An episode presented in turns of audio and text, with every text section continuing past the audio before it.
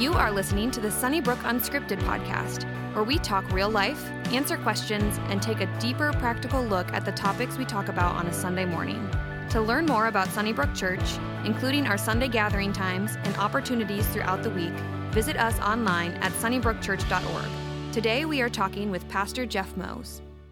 Well, welcome or welcome back to the Sunnybrook Unscripted podcast. I am Lydia Miller here with my dad, Pastor Jeff, and we're no longer in your house anymore. I like this room. setup. Yeah. Yes. This chapel turned out beautiful. We are in the newly renovated chapel for the podcast this morning, and we are continuing on in something that we started last week where we talked about different commitments that we can make to really our spiritual life, spiritual disciplines that are going to grow our faith and make us better believers and followers of Jesus. And today we are going to talk about the topic of prayer, which I'm really excited to talk about because as complex as prayer is, it also is really simple. I mean, I have a four year old and a six year old at home, and we're teaching them to pray, and they're praying all the time, probably sometimes better prayers than what I'm praying, longer at least. Some of their prayers are fascinating. They are fascinating. It's a stall tactic often at bedtime. Uh, but the idea of prayer is something that I really think is almost this innate, innate thing in both believers and sometimes unbelievers alike. yeah, I agree. Uh, I, I would say, however, I think it's a privilege only for believers. I, I, I actually think the only prayer that God hears of a non believer is save me from my sin. Then, because of our relationship with Christ, now we have access to God. But you're right. I think prayer is incredibly simple. I think it's one of the things that we've got to communicate to people is prayer is nothing more than talking to God. And, and then certainly after that, there's some listening involved, uh, and we can talk about that in a moment. But it's just this conversation with God. And I think one of the things about prayer that we maybe sometimes get wrong is the need and the heart behind it. Because I think a lot of times people struggle with their prayer life for a lot of different reasons. They're too busy, they feel like it's not bringing anything about for them, they struggle to find the time to do it, they don't feel a connection to God, they feel like they're just sitting there talking to themselves sometimes. So, can you give us a little bit of just encouragement simply behind the heart and the need for prayer in general? Yeah, I'd say a couple of things. First of all, I- think we've got to remind ourselves when we go into the presence of God, and that's really what prayer is. I think as soon as we, you know, pray in Jesus' name, we, we, we open up ourselves to God. So we're in the presence of God. And I think when we do so, we got to recognize, first of all, his identity. Recognize that he is the creator of the heavens and earth. Jeremiah chapter 32 talks about it.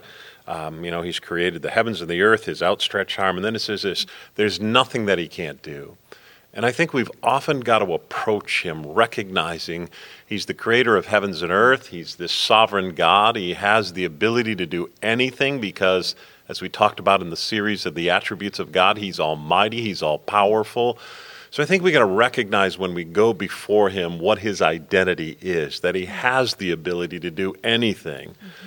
And then, secondly, I think the next biggest thing is to recognize what I would call his inclination. So he's bent toward us. He wants to hear from us. He desires that his children come to him in prayer. And, and recognize, I think, that he wants to answer your prayers. Now, he's going to always do that in accordance with his will. He knows what's better for us than we know for ourselves.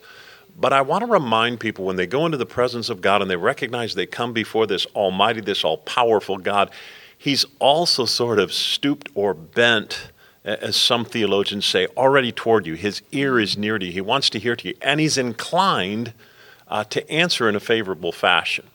Uh, do you remember in Matthew chapter 7 it says, hey, uh, you know, if uh, somebody asks or a son asks of you to give him, you know, a loaf of bread, would you give him a stone? If he asks for something, would you give him a score? Uh, The idea is no. Earthly fathers, the scripture goes on to say, know how to give good gifts to their children. If we as earthly, sinful fathers know how to give good gifts to our children, then the scripture says, how much more will your Father in heaven give to you? So I, I think it's critical we understand that he's already inclined toward you. And then, obviously, all throughout Scripture, you're going to see this invitation of God to pray. So, if it's identity, if it's inclination, it's also this invitation. Uh, James chapter 5 says, Listen, you have not because you ask not. Uh, all throughout Scripture, the Apostle Paul's going to talk about it. Listen, pray unceasingly. There's this sense in which God wants us to come and to commune with Him. He invites us to do so. And I, I can almost see, you know, a father with a smile on his face when a child comes, sits at his feet, and wants to talk to him. One of the most fascinating things about prayer for me is the role that Jesus pray, plays in prayer. Can you kind of describe that for people? Yeah, again, we know to this day that he's seated at the right hand of the Father. He's ever interceding for us. So, again, recognize because of the holiness of God and the sinfulness of mankind, uh, we don't have direct access to God. Uh, uh, unholy people can't get into the presence of the holy, but that's what Jesus did for us. So now when you and I come and we pray in Jesus' name, we're praying in a sense through Jesus who uh, has made the way to God possible. And Scripture says he's interceding. Even when you and I are sleeping, hmm. so to speak, he, he's constantly interceding on our behalf before the Father. But that all comes through Jesus. Mm-hmm as we look at the life of Jesus, even when he was here on earth and what we have recorded about him, what I also found so interesting is that Jesus prayed a lot. For someone that is, you know, obviously connected with the Father, maybe who doesn't necessarily have a quote unquote need for prayer in the same way that we do to feel connected to the Father, Jesus prayed all the time. Yeah, there was this constant communication, wasn't there? And I think before the fall of mankind, I actually think that's how Adam and God. Remember, it talks about the fact that they would walk and talk in the cool mm-hmm. of the mm-hmm. garden. Uh, there was a sense in which there was intimacy between Adam and the Father. I think the same thing was true because Jesus obviously mm-hmm. was sinless, and when it talks about Adam, it's before the fall.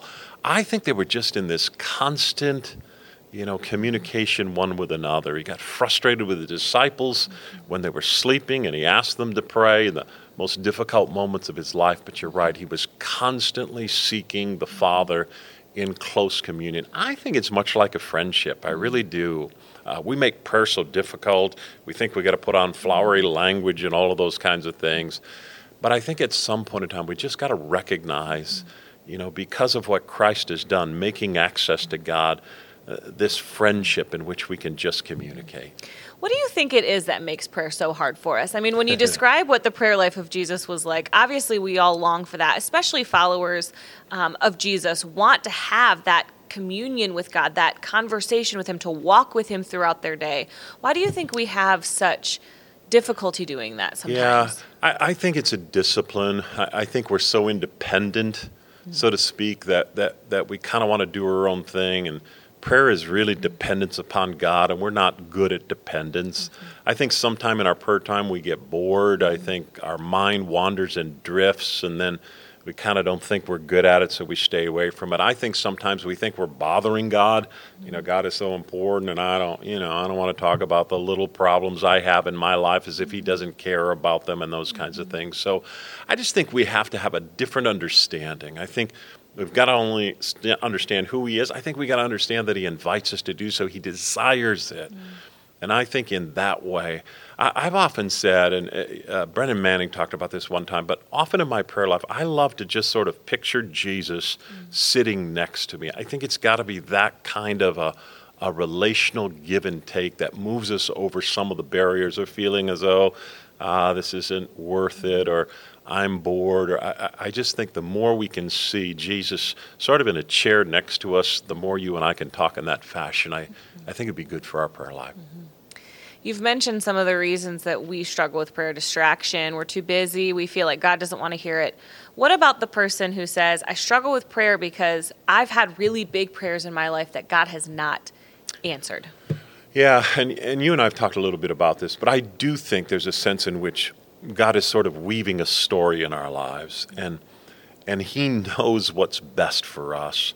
And I think when you and I sort of push into the story of God and try to write our own story, is when we feel frustrated with God, as if He's not answering our prayers, as if He didn't hear me, and this is a big deal in my life. And I just think we've got to come at some point in time to acknowledge that He's almighty, He's all knowing, He's omniscient, and He is writing a story in our lives, and you and I have to be good with that story. Mm-hmm. We've got to recognize we don't know what's best for us, and He does, and there was a reason He didn't answer. I, I think He always answers prayer. Let's mm-hmm. let's just say that. Mm-hmm. So people, He didn't answer. No, He answered. He just mm-hmm. didn't give the answer that you want. Mm-hmm. So we used to often say sometimes it's yes, sometimes it's no, sometimes it's wait. Mm-hmm. But I think you and I have to be comfortable uh, with the sovereignty of God over our lives, that He's writing a story, and you and I have to be okay that He's in control and we're not, and we have to be okay with the story that's being written in our lives.